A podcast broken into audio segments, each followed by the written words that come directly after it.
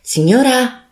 Tagliatori, boscaioli, cavatori, fornaciari, contadini, lavandaglie, sarte. Tutti gli antichi mestieri della gente del Poggio. Signora! Il piccolo, piccolissimo borgo tra le pendici del Monte Conero, distribuito in contrade circondate dal bosco. Signora! Niente, non risponde la signora. Molto cortesemente la vicina si è offerta di cercarla, chiamandola dalla finestra. È la signora che ha le chiavi del Museo delle Arti e dei Mestieri. Probabilmente non è in casa.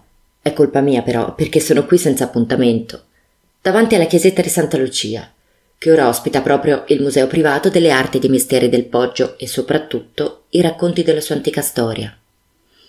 La chiesetta risale al 1200 ed è considerata punto nevralgico di quello che una volta era il castello del Poggio. Ecco l'antico Castrum Podi, castello a protezione di Ancona e della riviera del Conero. Da quassù la visuale è invidiabile. Il panorama è mozzafiato, sicuro dei nemici non sfuggiva nessuno. C'è quasi area di montagna, ma con l'affaccio sul mare e sulla campagna tutta intorno.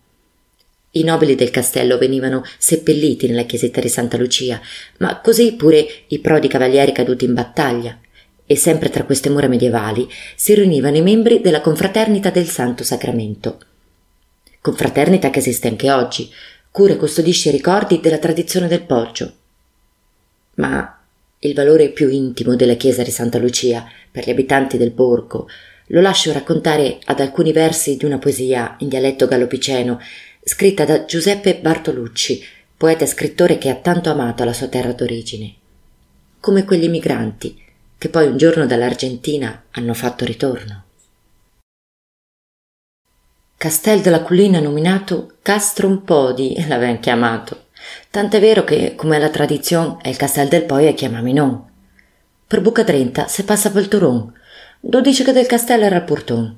E poi se cala giù per Santa Lucia, che è il ben più grande che sul poi ci sia, che è così bella e antica, così tanta, che nessuno sa di manca de quante.